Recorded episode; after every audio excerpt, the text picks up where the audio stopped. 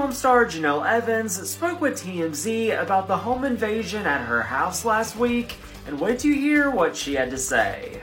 At my home, while I was home alone with my three kids. So I ended up going to sleep at around 12:30 last Saturday. Um, and then around one o'clock in the morning, uh, my ring doorbell went off, and it was at my building outside. And um, I still didn't wake up and get this notification because I was passed out. All of a sudden, around 1 a.m., I hear barking, barking, barking. My dogs were going crazy.